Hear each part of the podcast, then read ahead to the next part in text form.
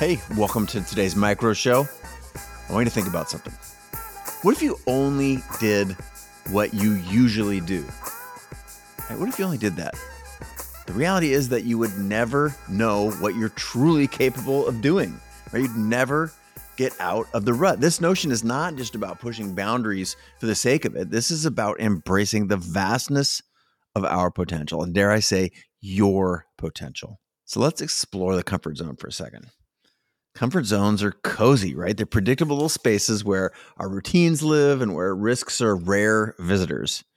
And to be fair, it's human nature to gravitate towards comfort. But in the realm of creativity and the stuff we talk about on this show, this space is akin to a cul de sac, right? It feels safe, but it leads to nowhere new.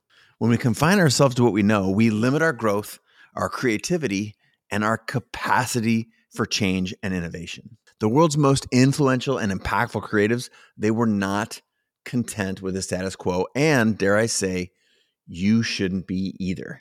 They dared to ask, what if? Why not?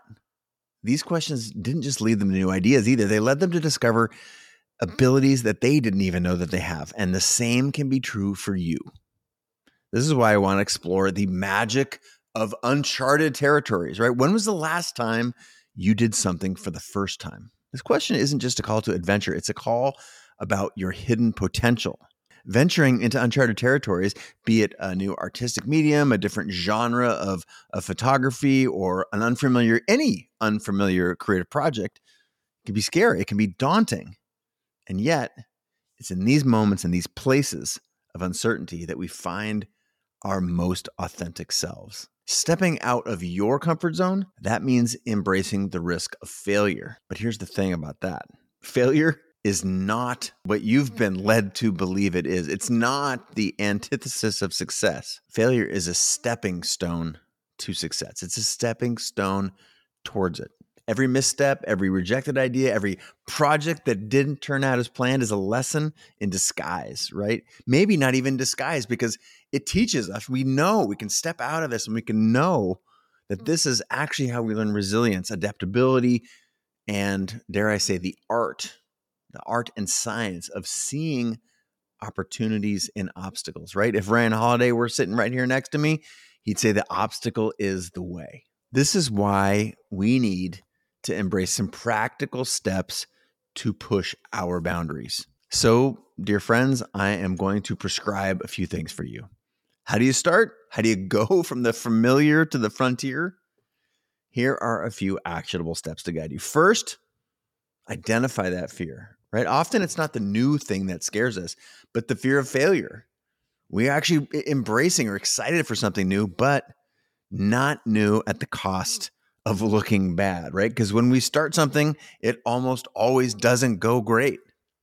This is why it's important to pinpoint what's specifically holding you back. Is it the fear of criticism? Is it the fear of the unknown? Or the possibility of not meeting your own expectations? Whatever it is, acknowledge it and prepare to move past it.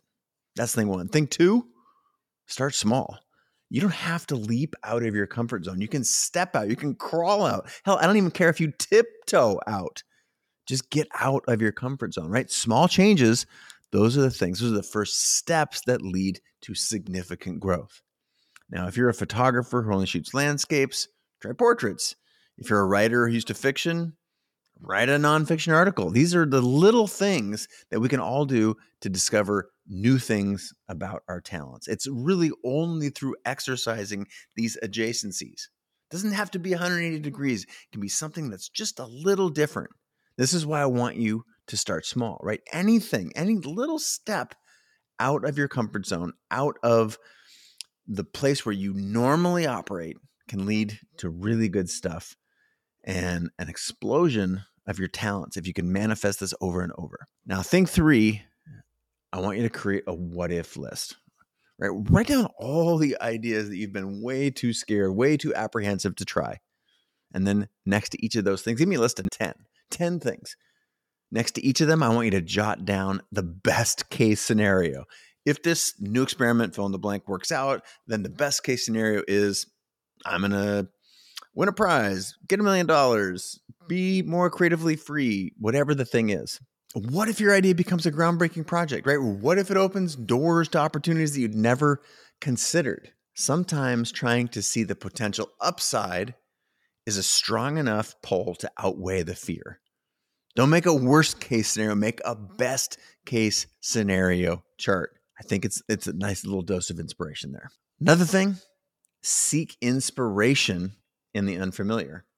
Right? Inspiration doesn't just live within the confines of our field explore other genres, explore other mediums. This is an analog to the thing I just said, right? Even other industries. Heck, when I was really interested in photography, I was exploring oil painting and then acrylic painting. It helped me understand light. It's in these sort of adjacent, um, unfamiliar yet parallel industries that we can really learn a lot about the thing that we're trying to master. This is where a filmmaker could find inspiration in painting, a musician might be inspired by a piece of architecture. This is where a lack of familiarity can actually feed creativity. I can't emphasize this enough. This is where so many of my great ideas came from completely unrelated industries. Right? The idea of how I wanted to market myself, that early on in my career that is that that really came as an inspiration from Andy Warhol. He did some radical, strange, different things to get himself on the map of the New York art scene back in the, you know, 60s, 70s, and 80s. Again, let the unfamiliar, let things from adjacent different disciplines that are not readily available, readily known at your fingertips, let those things fuel your creativity. Lastly, embrace collaboration.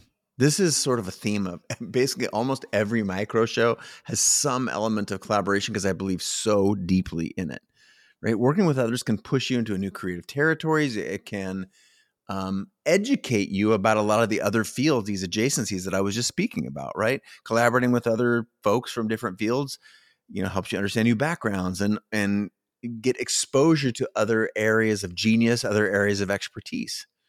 The partnerships, the very exchange of ideas can challenge your ideas and encourage you to explore new perspectives and to see these in your own work and to be able to recognize them in others such that you can more readily learn. So, what's the unseen impact of all this stuff? Actually, let me so let me recap this real quick, right? Identify your fear, start small, create a what if list, seek inspiration from the unfamiliar, and embrace collaboration. So let's explore for a second the unseen impact of all this work right? When we dare to explore beyond our usual boundaries, we're not only uncovering new skills and talents, new explorations can lead to innovations that completely redefine our work or perhaps even our industries, right? I mean, just to be fair, going back to 2005, I was the only person, the only creative that I knew who did not work at a video studio that had a full time video person following them around. I mean, respect to a lot of the folks who have talked about pioneering that. You know, shout out to my friend Gary Vee. But to be fair, like it was that groundbreaking idea of telling stories about the journey that I was on that was sort of the intersection of a, a weird collision, even of different fields. I knew some video people and I was interested in sharing my journey. That had a tremendous transformational uh, impact on my career. And who knows what that or something similar could do for you, right? The most groundbreaking ideas often come from the intersection of other diverse fields, from other people who dare to venture beyond what is, you know, status quo or conventional. Hard for me to overstate the power of that. And lastly, I want to leave you with a reminder that none of these journeys, none of these sort of discoveries, these outcomes, the adventures that we go on trying to learn more about ourselves, trying to improve our work, expand our horizons. None of this stuff looks like a straight line on a graph, right? The journey beyond the comfort zone is definitely not straightforward. It's filled with uncertainties and challenges, and yes, a few setbacks along the way. But it's also the path to discovery, to innovation, and more personal growth, right? Without this stuff, without going on a journey and being able to go two steps forward and being willing to take a step back where you know where are we at the end of not just a week or a month but a year or two years or five or ten right if you only do what you usually do you'll remain oblivious to the depth of your potential. And I'm so tired of hearing stories of creators, of entrepreneurs who did not tap into their full potential. The, the, the, the universe is littered with those stories. Don't let that be you. As creators, we owe it to ourselves. You owe it to yourself and to the world to explore the full spectrum of your capabilities. After all, the greatest risk is not failing, but it is actually never discovering how incredible our work and indeed our very selves can be. Until next time, have an amazing day. All right. Hey, before you go, thanks so much for listening. And if you got value from this show, chances are your community will too, right? In the particular lies the universal. Please share this link to the show with a friend or mention the show on social. That is a huge benefit for us in hopefully in exchange for providing value to you.